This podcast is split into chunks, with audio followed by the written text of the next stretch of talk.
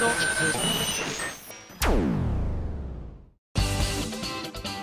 井あさみのシンガーソングゲーマー。皆さんこんにちは。今やせみの SSG 今回で233回目でございます。はいというわけで街遊び始まりましたね。イエーイ。今日から3日間121314日と徳島県のえー、ビザンを中心として行われる毎年行われている、まあ、アニメの祭典とも言ってもいいでしょうね。初めの頃は UFO テーブルさん関係の作品だったりとかを紹介するようなイベントだったんですけれども年を重ねるごとにいろんなね企業さんとかが入ってくるようになりましてですね。今じゃ一大アニメイベントというふうに育っておりますけれども私はなんと初回から参加しておりまして秋は皆勤賞でございます。冬と春は行ったことがないんですけれども冬はもうあのあまりに雪が降ったため最初の何回かで亡くなっちゃったという伝説のね えー、こう冬の回だったりもしてるんですけれども皆さん遊びに来る方はですねどうかどうか晴れることを祈っていただきたいと思います、えー、今日初日の今日ですね私は原由美ちゃんと2人でですね、えー、ビザンの山頂で、えー、歌を歌わせていただくんですけれどもお話しさせていただいたりとかね。確か去年あの由美さんと一緒にやった時には前後に大雨が降ってね。大変でしたよね。いや私たちはどちらかというと屋根もあったしちょうどイベントの間は止んだんですよね奇跡的に。でもその前後で信じられないぐらいの雨が降ったので待っていただいた皆様にはねずぶ濡れになっちゃって申し訳ない思いをしてしまったのでね天候次第ではちょっと様子がわからないんですけれども傘とか雨がっぱとかをお持ちいただくことをおすすめしたいと思います。結構ね秋の眉山はあの肌寒かったりしているので上着なんかも忘れずにということで遊びに来る方は楽しみにしていただければと思います。はいというわけで秋はイベントシーズンでございます。いろんなイベントがねこの間もありましたけれどもこんなメール紹介します。ハンドルネーム雷神龍さん会員番号863番と1198番の雷神龍さんからいただきました。ありがとう。じゃん。ミンゴスこんばんは。こんばんは。先日の MVC2009 から2012発売記念イベントお疲れ様でした、えー、久々の接近戦でゆるゆるな雰囲気のイベントだったのもありますが、えー、アイマスのライブだったりとか、えー、いろんなイベントがあった大きなステージの後ということもあってすごく和ませていただきました。ありがとうございます。カラさんやプレシャスサウンズのさらなる裏話なんかも聞けてとても楽しかったです。4枚目のアルバムの表題曲の「このの手」の制作秘話も聞けるイベントがあればまた参加したいと思いますといただきました。ありがとうございます。そうなんです。今回私よくあの気分次第でスーパーゆるゆるイベントを開催することが多いんですけれどもこの日もかなりゆるゆるでしたね。特に私の気分がゆるゆるだったためにあの今日何歌うの？っていう話になった時になんとなくスタッフ間の中であの最近あまり歌ってない曲でいいんじゃないのみたいな話が出た時にあのシャングリラでいいんじゃないのみたいな話が出てたんですよね。なんで一応リハはシャングリラ歌ったんですけど座ったまま椅子に座ったまま「ほえー」って歌ったんですけどやっぱ流れでみんなに聞いた方がいいんじゃないかなっていうことになりましてこう来てくださった皆さんの中でまず開幕じゃんけんをして勝ち残った方に何歌ってほしいって聞いたところストロベリーが聞きたいですっていうお話だったのでじゃあストロベリー歌いますみたいなそういうね行き当たりばったりイベントを開催させていただきました。いや楽しかったですね。あの結構私が1時間好きなだけ喋ってしまうというイベントをよく開催してるんですけど結果私がこうしよっかなって言って上の方々が OK だよって言ってくれるとねあのそのままその通っちゃうんですよ。なんでその日もなんとなくでいいですかって。じゃあ歌いたくなったら歌いますね。何曲歌うかはその時の気分でみたいな感じだったので結局私はリハでシャングリラ歌ってその後リクエストでストロベリー歌ってその後あのね浜田さんがトラック数をピピピピピピピピピピってボタンをずっと押してる中あのお客様の一人の方に「ストップ!」って言っていただいて流れた曲を歌うということでかかった曲が「アロマ・オブ・ハピネス」ということで季節して私の中でも珍しい明るくってこうみんながわーって盛り上がる系の曲を2曲聴いていただくことになったんですよねいやリハ何だったんだって話なんですけどまあそれもまた一興ということでねそんなそんなこんなイベントでございました。であのオーディオコメンタリー生オーディオコメンタリーなんかもしつつね真面目な話もしつつ脱線しつつみたいな感じでねお届けいたしましたけれども。そうなんです。本当にあのゆるゆるなのは私の気分なのでね次またこういう風なイベントになるかどうかはその日の私のコンディション次第ということになってきますけれども。どうなんでしょうね。こういうのが好きだと言ってくださる方がいらっしゃって嬉しいですよね。そんな中ですねとても真面目な方からですねメールいただきました。ありがとうございます。ハンドルネームななやさんからいただきました。ありがとう。今週の土曜日のゲーマーズの今井さんのイベント当たっていたんです。これあれですね先ほどの MVC のイベントなんですけれども。火曜日仕事から帰ってきて熱を測ったらなんと39度近い熱がありすぐに寝たのですが深夜に水を飲みにキッチンに行ったらしく冷蔵庫を開けたところで倒れていたらしいです。危ないなおい。大丈夫？自分は全く覚えていないのですが気がついたら母親と兄が自分の布団のところにいて冷蔵庫の前でバタンって音がしたから2人で運んだんだって言われました。えー、土曜日のイベントの日は病み上がりなので家でゆっくり休むので欠席にしたいと思います。イベントを無断で欠席するわけにいかないのでメールしました。今井さんも風邪には気をつけてくださいねということで。ありがとう、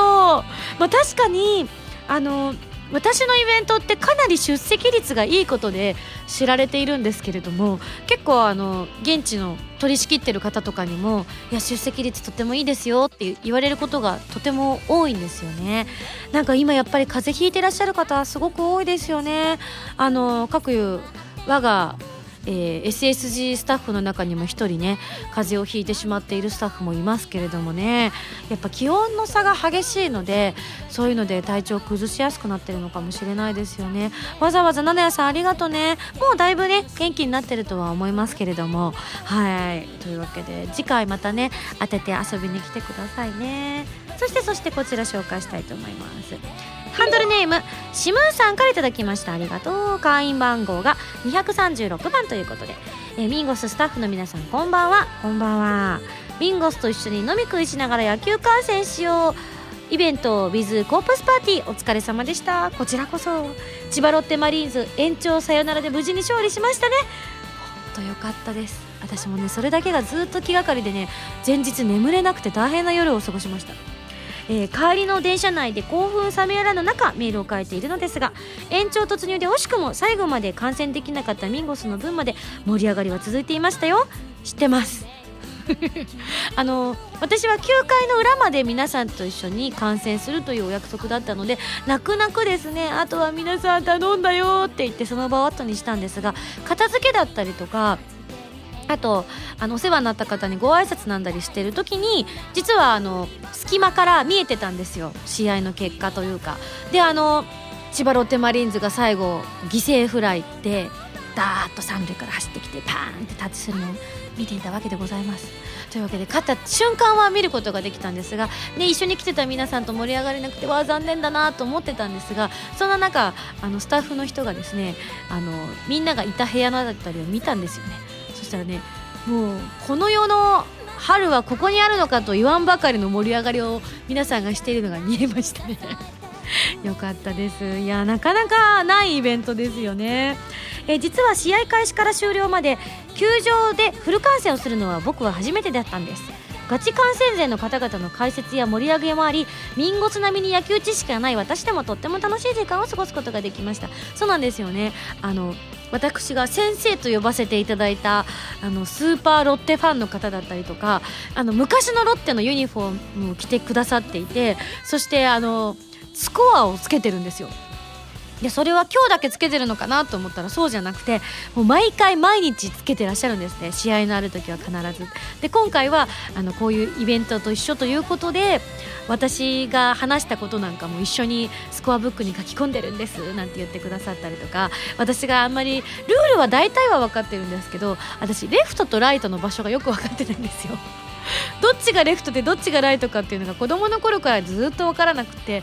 こっちがレフトって言ったら外れみたいなのをみんなに教えてもらったりしながらね不思議なイベントでございました、えー、本当にミンゴスと一緒に野球を見れたりサイン入り3号3ユニフォームをもらえたりと素晴らしい得点も多かったのですが何より野球観戦自体を楽しめたのが個人的に非常に嬉しかったですとありがとうございます。そう言っていただけるとね私たちも嬉しいですしロッテファンの方々もね一緒になってねあの喜んでくださっているのではないかなというふうに思います。あと来てくださったこちらとうりくんです。ありがとうございます。えー、いろいろメールいただいた追伸のところ読ませていただきたいと思いますね。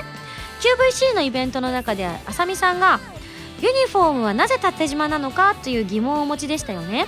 えー、どうやら調べてみると横縞だとそれがメモリ代わりになって投手が非常に投げやすくなるからということでしっかりと考え抜かれて作られているらしいですよと。そうなんです。あの野球のユニフォームって縦縞が多いですよね。なんでなんだろうって言ったら何か理由があるらしいですよっていうお話はちょっとしてたんですけれども詳しい理由は分からなかったんですけどなるほどね。そういう理由もあったりするんですね。だからなんかやっぱり日本の野球もそうだし海外の野球もね縦縞のこうユニフォームすごく多いですよね。そういった理由があったんですね。あとあのこう一緒に観戦ツアーには参加できなかったんだけどその前の15分だけのイベントの方には参加しましたよっていう方からもメールいただいてます。N 子さんです。ありがとう。本日千葉ロッテマリーンズで行われました外ステージのトークライブに参加させていただきました。ユニフォームとっても素敵でした。ものすごく似合ってました。また野外野外でのライブは素人ながらに音の取り方が難しそうだなと思っていましたがいざ始まってみればとても優しくて温かみのある星屑のリングに思わず笑顔になってしまいました。さすがミンゴスです。いただきました。そうなんです。結構ですね私もあのほぼほぼぶっつけ本番で臨んだものですからあの始まる前にスタッフの方にねあの音チェックというか浜田さんなんですけど 音チェックしてもらったんですけれども自分でやったわけではなかったのでいざ歌ってみるとですねあのやっぱりこう音がベストで聞こえる位置がよく分かってなくてですねどんどんどんどん前の方に出てって最終的にはあの外のスピーカーの音を聞きながら歌うというね。多分ねもう少し下がった方が聞こえが良かったんだろうなって後になって気がついたんですよね。私遅いっていうね。そんなこんなだったんですけれども、えー、すごく会場はダンススペースがありましたが私にとってはとっても近い距離で見れて幸せでした。とめっちゃ緊張してるから盛り上げてねと SSG の公式アカウントのツイートを拝見したのですが終えてみて今回のイベントいかがでしたか？と。そうなんです。私ですねおそらくですけど人生で2番目に緊張したイベントだったと思います。一番緊張したイベントはあの山口で地元に戻った時のイベントが一番緊張したんですよね。特にあの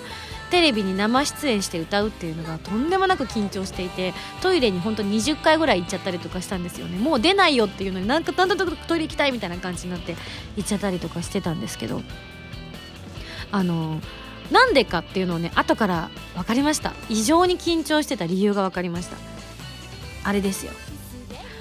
前日千葉ロッテマリーンズが勝ってもらわなきゃ困るっていう思いが強すぎてですね興奮して眠れなかったから寝不足だったんです。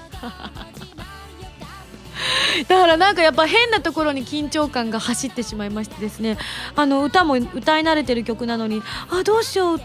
歌が歌えるかどうか分かんないとか急に言い出したりとかしてスタッフの皆さんの方があわあわしていたのがね印象的でしたが始まってみて見るといつも通りなんかみんながねニコニコ見守ってくださっていたし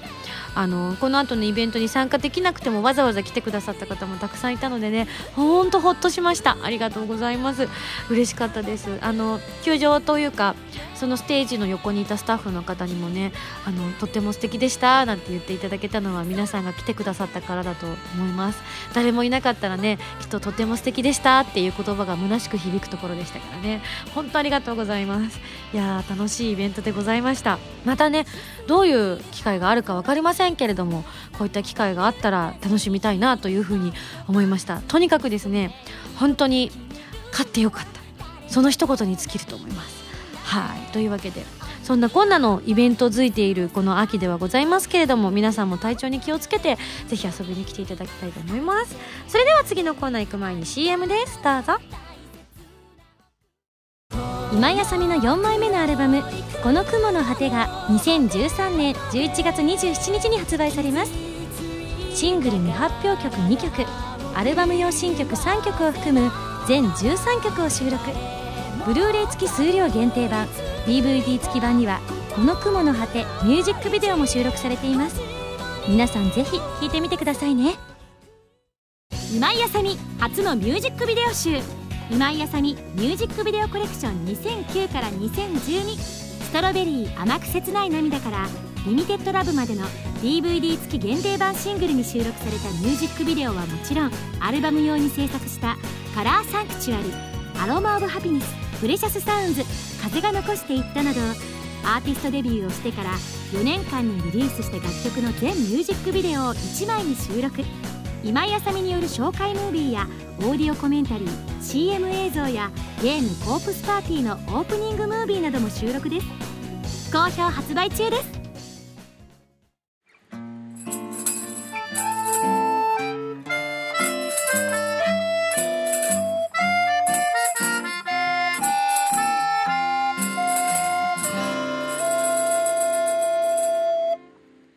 ファミセこのコーナーはファミツー .com 編集部から派遣された謎の司令官みおちゃんがおすすめするゲームを真のゲーマーを目指す私今休みが実際にプレイして紹介するコーナーでございます。前回の指令書に書いてあったゲームは任天堂さんから発売中の Wii U 用ソフト「ゼルダの伝説風のタクト HD」ということで私ももう何年ぶりでしょうか。11年前に発売されたソフトだから私も発売されてすぐにプレイをしたので11年ぶりに遊ばせていただきました。いややっぱりいいですね。たぎります。というわけでどんなゲームかと申しますと2002年に任天堂ゲームキューブで発売された「ゼルダの伝説風のタクト」を HD 画質でリメイクしたものになっています。WiiU になって画質の向上はもちろんのこと WiiU ゲームパッドをタッチしてすぐにアイテムを切り替えたりと筆の速度を上げるアイテムが加わったりとさらに快適に遊べるようになっています。ということで、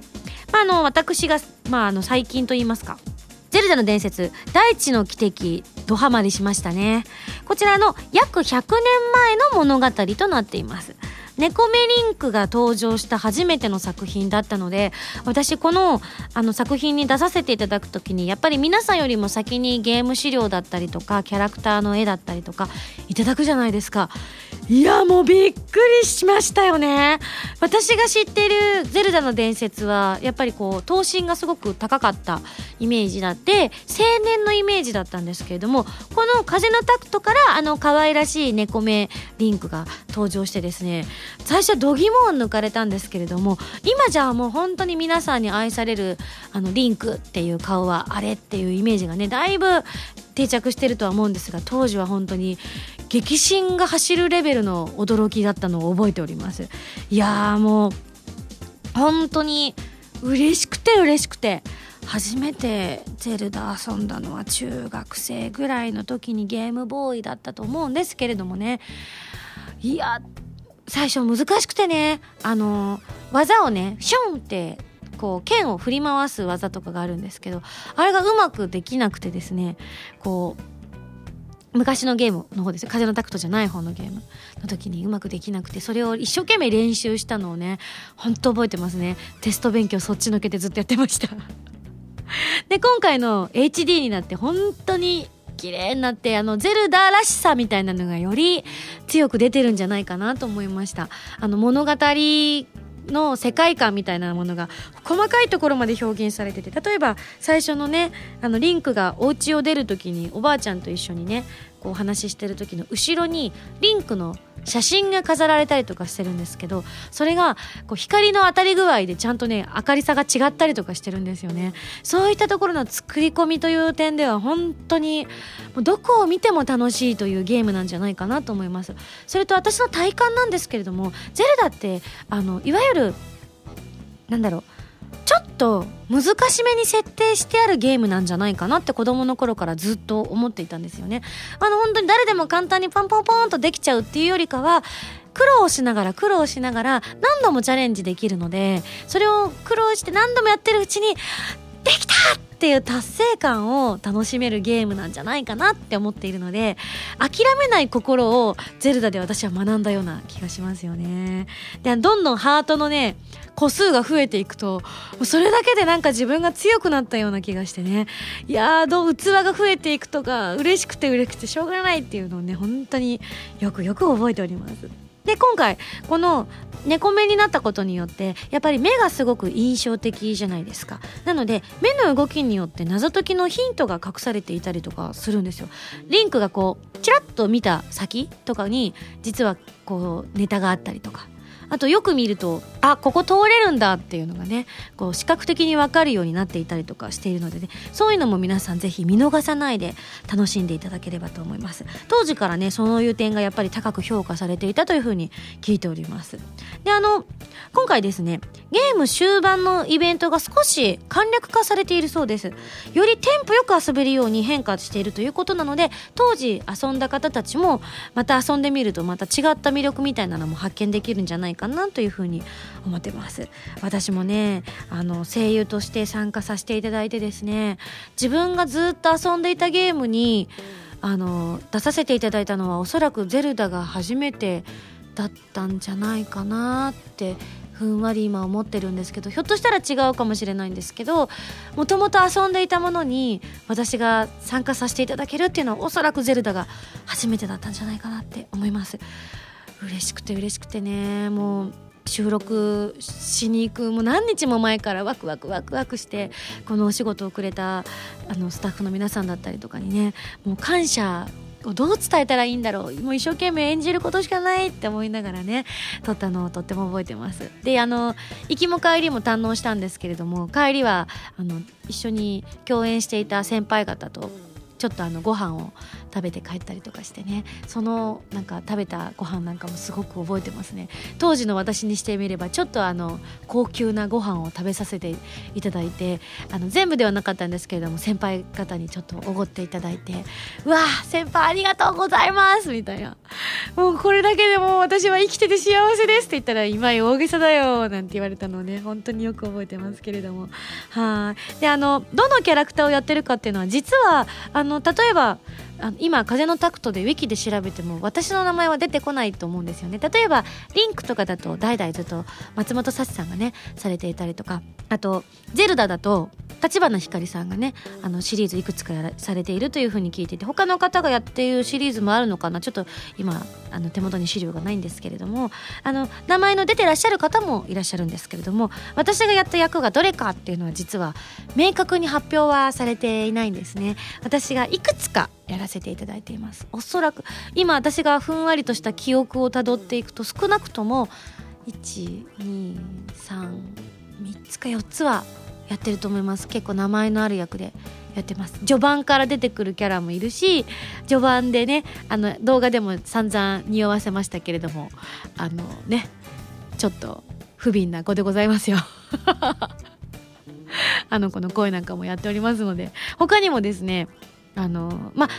日本語としては喋ってないんですけどね下に字幕が出ていてで当時はえー、こういう風に撮るんだと思いながらびっくりしたのをね本当によく覚えてますけどあの擬音というか「イエーイ!」とか「やー!」とかはねそのまま喋るんですけれどもそれ以外のところはなんか「ふふん?」って言ってみたりとか「うん?」みたいな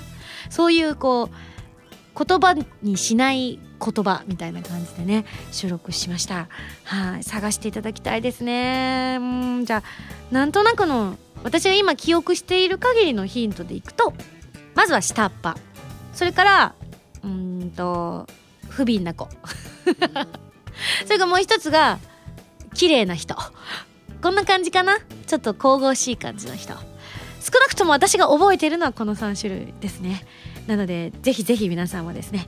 あの遊んでみていただきたいなと心から思っております。いや私の中でも伝説の作品となっております。はいというわけで今回ご紹介させていただいたゲームは任天堂さんから発売中の WiiU 用ソフト「ゼルダの伝説風のタクト HD」ご紹介させていただきました。いや嬉しいです。リメイクしていただいて私からも御礼申し上げます。それではそろそろ来週の指令書を開封したいと思います。指令書。ミンゴさん。風のタクトはこんなもんじゃありません。え？もっともっと見せたいところがあるんです。何より、ミンゴさん演じるマギ、あ、言っちゃってるよ、ここで。他にもやってるよとか言って、姿を見せてない。確かに。というわけで、なんと次回のファミセンも、ゼルダの伝説風のタクト HD を取り上げ、今回お見せできなかったところをお見せしたいと思います。それでは頑張ってね、謎の司令官みーよちゃんよりといただきました。マジっすか？わおでも、演じてる姿。ありがとう結構私、マギーはね、印象的すぎてすごく覚えてますけどね。あまりあの、可愛くはない感じでお届けしてますけど。みんな見たいかな？そうかな？まあ、いっか！そっかそっか！じゃあ頑張りたいと思います！謎の司令官みやちゃんよりということで、それでは来週のゲームも、ゼルダの伝説風のタクト HD に大決定ということで、以上ファミセンのコーナーでした。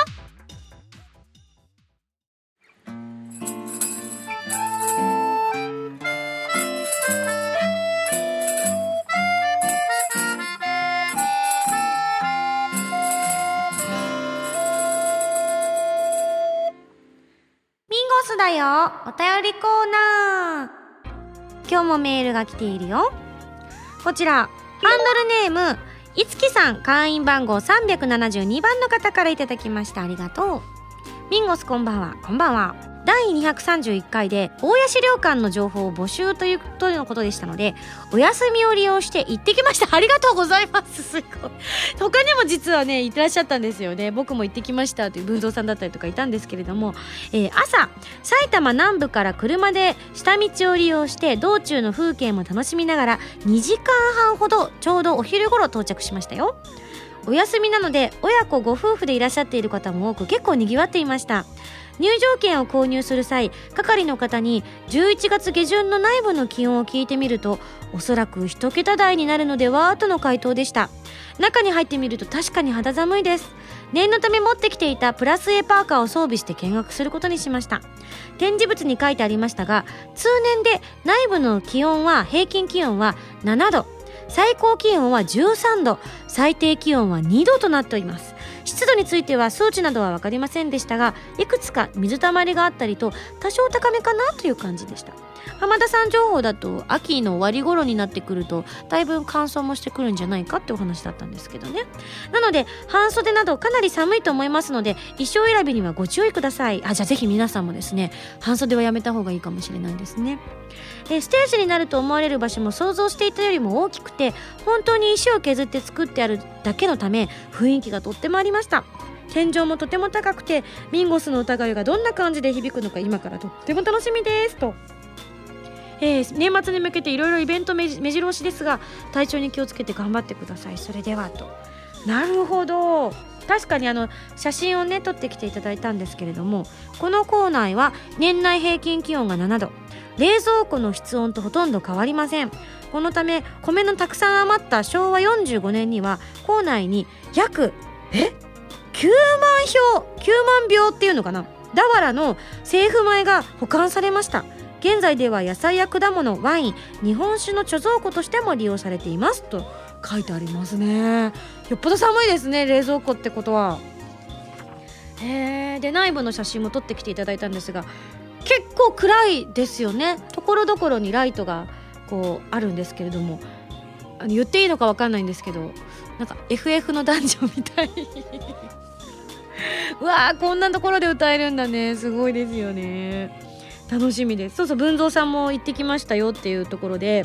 あの係の方に聞いたら「団体さんでいらっしゃるんですか?」って係の方に言われたんだそうです。そしたら「そうですね300人ぐらいです」って答えたらしいですよ。えーってびっくりされてて今井さんのライブなんですって言言ったら「ああ」というふうにおっしゃってましたよっていうふうにねご報告いただきました。ありがとうございます。なるほどね。300人突然来たらびっくりするでしょうねそりゃね。ただね実際私のライブの時にはどのくらいの人数の方がステージの設置の状況とかもわからないのでチケット何枚ぐらい発売できるのか販売できるのかっていうのもちょっと私には今わからない状態でね。なんならお客さんが来てくれるのかも不安で不安でしょうがない今日この頃なんですけれども。ねぜひぜひ一度しかなかなか体験できるねところではないと思うんです。毎年ねこう同じところでっていう感じではなさそうですからねこの感じでいくと。だって沖縄の洞窟ライブときて栃木の石切り場ライブでしょ？そしたら多分どんどん変わったところ探していこうとすると思うんですよねスタッフの方々。だって今だから言いますけど本気でプラネタリウムも考慮に入れてましたからね。で今回はあのこっちの栃木の方が先に確定が出そうだというところもあったと思うので、え今年はこちらでってなったんですけども多分まだスタッフの方は諦めてないんじゃないかなと私はなんとなく思ってるんですけどね。どうなんでしょうか？他にも変わったライブ会場があるよってのをねぜひぜひ皆さんからもねあの通年を通して募集したいと思います。その情報をもとにスタッフさんたちがひょっとしたらあこれいいねなんていう風に乗ってくれるかもしれないので皆さんのお近くの街に私が行くこともこれからあるかもしれないですねこの間のイベントでゆるゆる行っていた結果あの発売記念イベントの時にね私が50歳になってもみんな応援してくれるの？って言ったら「はい!」って言われて私が動揺するという場面もあったりしました「本当?」とか少しは私にも休みをちょうだいって言って休ませてよって言ったらみんな爆笑してましたけれどもね。これからもずっと私も頑張るからみんな来てねって言った手前、えー、頑張らなきゃなというふうには思ってますが。はいというわけで私もこういう変わった会場のライブ楽しみで楽しみでしょうがないので。はいそしてじゃあ次こちら読みたいと思います。え会員ナンバー882番ラッセラーさんから頂きました。ありがとう。ミンゴさんこんばんは。こんばんは。先日過去にバースデーライブなどで使われた渋谷アックスが営業終了するとの発表がありましたね。なんとヤフーニュースのトップにも載っていました。僕はミンゴスさんのアックスでやるライブに行くのが夢だったので去年の12月にライブに行けたのがすごく思い出となっています。アクセスも便利なライブハウスが一つなくなってしまうのがすごく残念なのですがなくなる前にもう一度機会があれば行ってみたいなと思っています。ミンゴスさんにとってアックスでの思い出等あればよろしければ教えてくださいと。それでは失礼しますと。そうですね。もうワックスは私もある意味ホーム的な感覚でいたのでこのニュースを見た時にはやっぱり少なからずちょっとショックを覚えましたよね。えーと思って。であのこの間の今年のね誕生日ライブを行った日本青年館さんもあの改装のためというかで今の携帯携帯ではなくなってしまうというふうにも聞いていますしあなんかどんどん私がやったライブ会場がなくなってっちゃうと思ってだったらもっとどんどん増やしていかなきゃっていう気持ちにもねちょっと焦りの気持ちにもなってってるんですけれどもどうなんでしょうか？横浜のねブリッツさんはあの同じ場所に何かを建てたりというのはないというふうにはねちょっと聞いてはいるんですけど今ちょうど横浜が開発地区にあそこが入ってしまっているというふうに聞いているので、でね、どうなるかわからないんですけどアックスさんのあの場所はひょっとしたら私的にはなんかこう形を変えて別のライブハウスができたりしないのかななんて思ってるんですけど実際のところは私のところにも情報が入ってきてないのね。でねどうなるのかわからないんですけれども、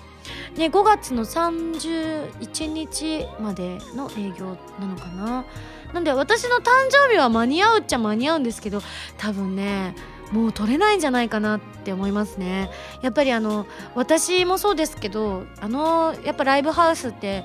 名だたるこうアーティストの方々が登竜門的に使ってらっしゃるライブハウスだったので今とっても大きいところでやってらっしゃる方でもやっぱり思い出があるって方は多いと思うんですよね。なので多分こぞって今会場が抑えられちゃってるんじゃないかなって思うんですよね。普段そんなもっと大きい6万人とかでやってる規模の方たちが取りに来てると思うんですよね。そんな中私のようなあの非力な人間がその競争に勝てるかいや無理だろうみたいな 思いもちょっとあるのでね。私ももう一度ぐらいちょっとアックスでやりたいなっていう気持ちはあるにはあるんですけどね。どうなんでしょうか、えー、一度ぐらいじゃあねあの閉鎖される前にお客さんとしてでもちょっと行ってみたいなという気持ちはありますけれどもどうなんでしょうか。ねえ。あ寂しいなやっぱり。そう聞かされちゃうとね。うんうん。で次のメール紹介したいと思います。ペンネームえー、好き好きスナフキンさんから頂きました。ありがとう。今井さんこんばんは。こんばんは。私はこの番組を聞き始めたばかりの新参者でございます。どうもどうも。きっかけは自分でも覚えておりません。そこでお伺いしたいのですが今井さんの歌の入門用としておすすめの曲や CD をぜひ教えてくださいと。それでは急に涼しくなってまいりましたがお体に気をつけてくださいね。といただきました。ありがとうございます。そうなんですね。私の歌の入門用かまあもうすぐね4枚目のアルバムが発売されるので最新の私はぜひ11月の27日に発売されるねこの雲の果てえこのの手をですねご購入していただくのがあの私的には嬉しいなと思うんですがまだ発売されていないのでうんやっぱりアルバムをチェックするのが一番あの分かりやすいのかなと思うんですけど、私らしさっていう意味ではやっぱり1枚目のアルバムが一番最初だったのもあって私らしいなとは思うんですがやっぱ本当日々私の中でもどんどん変化していっている自分をすごく感じるんですよね歌い手としても。なのでうん、今聞くとねこっぱずかしかったりもするんですよ結構。うわここ若い歌い方してんなみたいな。でも当時そんな若いわけでもないんだけどなとかね。ツッコミ入れながらでも私今の私に比べたら若いなって思いながらね聞いてるんですが、うん、あの体当たり加減はとても私を表しているなというふうに思いますね。で最近のシングルとかでおすすめってなると1枚で私を一番堪能できるのといえば10枚目のシングルの「Dear Darling」かなというふうには思いますよね。表題曲がうっかり可愛い曲って言ってしまったがためにあのライブで未だに恥ずかしがりながら歌うという恥ずかしめを受けているわけですよ。でも一緒に入ってる曲が「旅人と」えー、ジェリーフィッシュクラゲ」という曲なんですけどこれがもう本当に毛色の違う3曲が同居しているっていう意味ではもう私らしいなって思うんですよね。常にいろんなものにチャレンジしているという意味ではいまだに結構私発声練習する時とかにも「あの星屑のリング」っていう最新の CD が発売された後でもちょっと声出ししようかなって思う時にはクラゲと旅人をよく使うんですよ。どっちもね生半可な気持ちで歌えるような曲じゃないんですよ実は。旅人の方はやっぱりこう気合がないと最後まで歌いきれないですしジェリーフィッシュの方はやっぱ表現力が追いつかないとやっぱあの世界観っていうのが表現しきれない部分もあったりするのでもうスイッチがっつり入れるって時にはこの2曲をよく私はタクシーの中で歌っています。あのね最近はもう慣れちゃったんでねあの文言が決まってるんですよね大体。タクシー乗るじゃないですか。で「あのすみません」って。運転手さんに声かける。道をまず言った後にね。だからレコーディングの気合い入れてやらなきゃいけないレコーディングの前わざとちょっと手前で降りたりとかして。であのすみませんちょっと大きな声出してもいいですか?」って聞くんですよ。そうすると大抵の運転手さんが「あいいですよ」っておっしゃるんですよね「そうですか？じゃあおもむろに失礼して」って言ってあとはもうフルパワーで歌わせていただいたりするんですけどもあの運転手さんには私の歌声しか聞こえていないので大迷惑だと思うんですけどね。いやあのもうおかげでレコーディングがスムーズにいったりとかするのでね本当に感謝してますいつも。タクシー業界の方にはお世話になっています。はい、というわけでおすすめの CD といえばこのアルバムとシングルのかなっていうふうに思うので最初はまずこちらから手に入れてみるというのはいかがでしょうか。ぜひぜひそして4枚目のアルバムの方も手にしてくださいね。続い。てこちらハンドルネームパン粉のパン粉あえさんからいただきました。ありがとう。ミンゴスこんばんは。こんばんは。僕は行ったことがない街に出かけた時ああこの街並みあの時シムシティで失敗してしまった街に似ていると心が痛むことがあります。市民たちごめんよと。今井さんは日常生活を送っていてゲームの世界を連想するなんてことありますか？ないよ。あんまないですね。あそうでもないか。私スカイツリーが初めて立って初めて見に行った時にあの初めて見るダンジョンはこんな感じかって思いましたもん。あの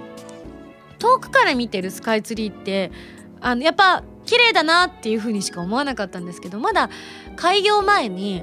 本当にあの足元に見に行ったことがあったんですよね夜だったんですけどたまたま通りかかった時にあの一緒に乗ってた人たちとみんなで「あスカイツリー近いから見に行こうよ」って言ってみんなで降りて見に行ったんですようわっつってそしたらあまりの迫力にもう目が点になっちゃって「えー!」みたいな。であの足元には本当に古くから日本家屋っていうようなあのいわゆる木造建ての家とかが普通に立ってるんでもう違和感バリバリなんですよね。普通の街並み日本の下町に突然こう降って湧いたようなツリーがブワーって立ってるわけですよ。なんかこう地中から湧き上がってきた塔みたいなイメージですよね。例えばだけどこう竜王みたいなのが急に城建てちゃったみたいなそんな感じですよね。そういった意味で私も普段考えてますね。なるほど。あのパン粉のパン粉愛さんと同じような考え方かもしれないです。あそういえばさっきの大谷資料館の時にも私 FF みたいって言ってますもんね。結構考えてるかもしれない。はいありがとうございます。それでは最後にこちら紹介したいと思います。ハンドルネームペロンちゃんからあペロンさんからいただきました。ちゃん付けしちゃった男の子なのに ペロンさんです。ミンゴスおはこんばんちは。どうもどうも。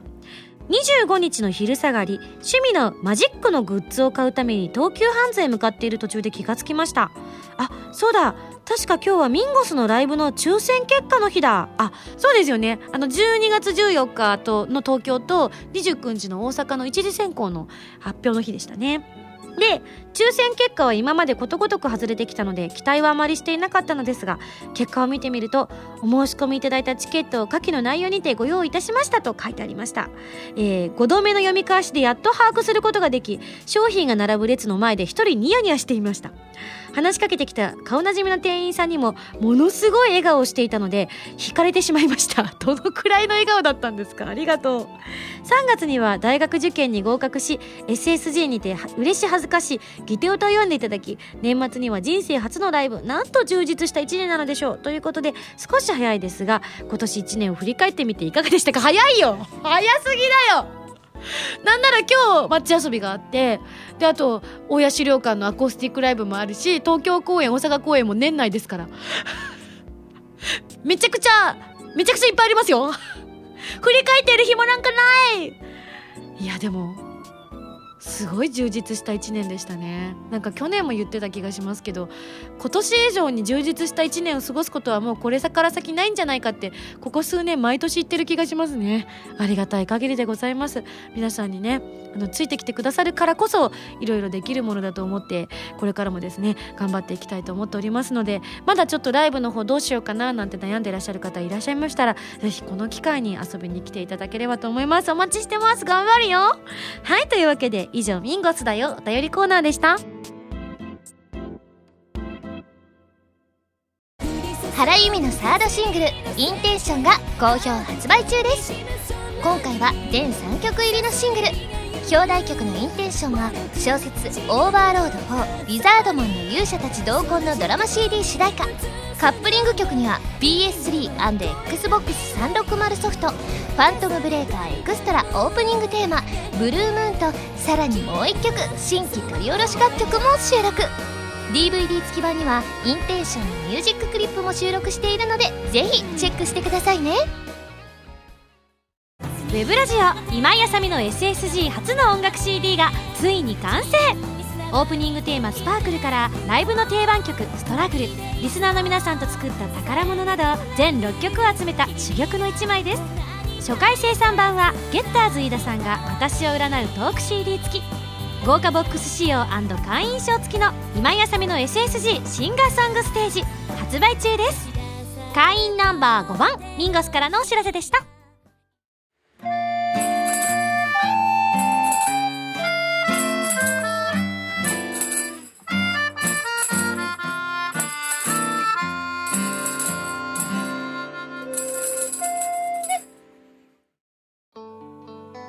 まだどうなるか分かんないんですけどね。実は大谷資料館のメンバーがだんだん決まってまいりました。まだ発表はできないんですけど。ただ今私すっごい楽しいことがあるんです。まだね実際どうなるかは分かんないんですけれどもひょっとしたら私のいろんな一面も皆さんに見ていただけるんじゃないかなと思ってそちらの方も楽しみにしていただきたいんですよね。ヒント言ってもいいですか？書いちゃった？もう浜田さんが書いちゃった？え、何何書いたんですか？今日のコナーブに。なるほど。あの何日付だろうな？10月頭ぐらいの浜田さんの SSG のコラムと今の私の発言を合わせるとひょっとしたら回答が見えるかもしれないということなのでね。いやー楽しみです。ただね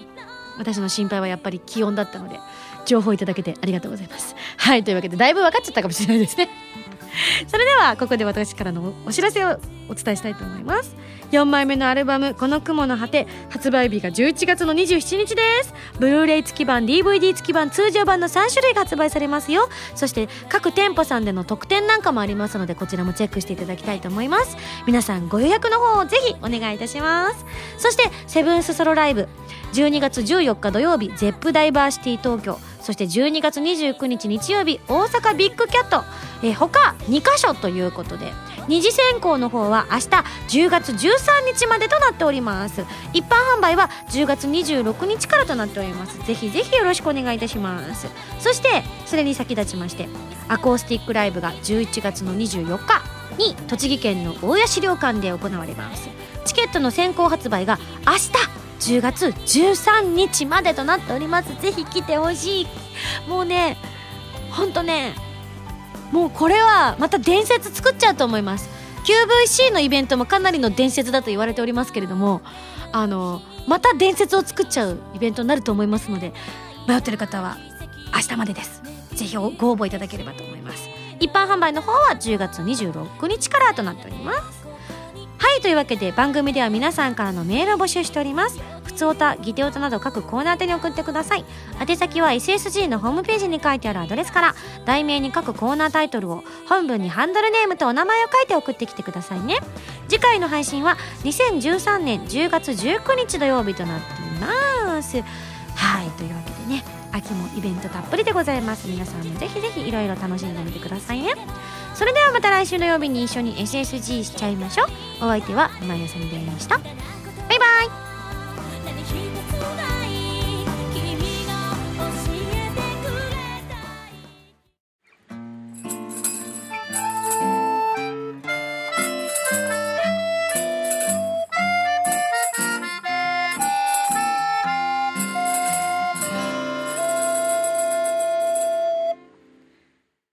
ピンポンポン。皆様に緊急ニュースをお伝えしたいと思います、えー、声優の今井あさみさんが開催されるセブンスソロライブ大阪公演になんとゲストで原由美さんが桔梗がてら参加してくださることが判明いたしました。イエーイ。そうなんです。大阪公演ということもありましてですね。なんとゲストに原由美ちゃんが来てくれることになりました。嬉しい。ねきっと。由美さん大阪で歌うの本当にいつも楽しみにしてますからあのきっと喜んでくれるのではないかなと思ってるのでぜひぜひ由美ちゃんと一緒のステージ皆さんも見に来ていただきたいなというふうに思っておりますのでまだチケット購入していらっしゃらない方、えー、2時そして一般販売の方とまだありますので参加していただければと思います。よろしくお願いいたします。というわけで、えー、肌丸の方でもですね由美さんの方から発表があると思いますのでそちらも合わせてご確認いただければと思います。というわけで以上緊急ニュースでした。ピンポンパンポン。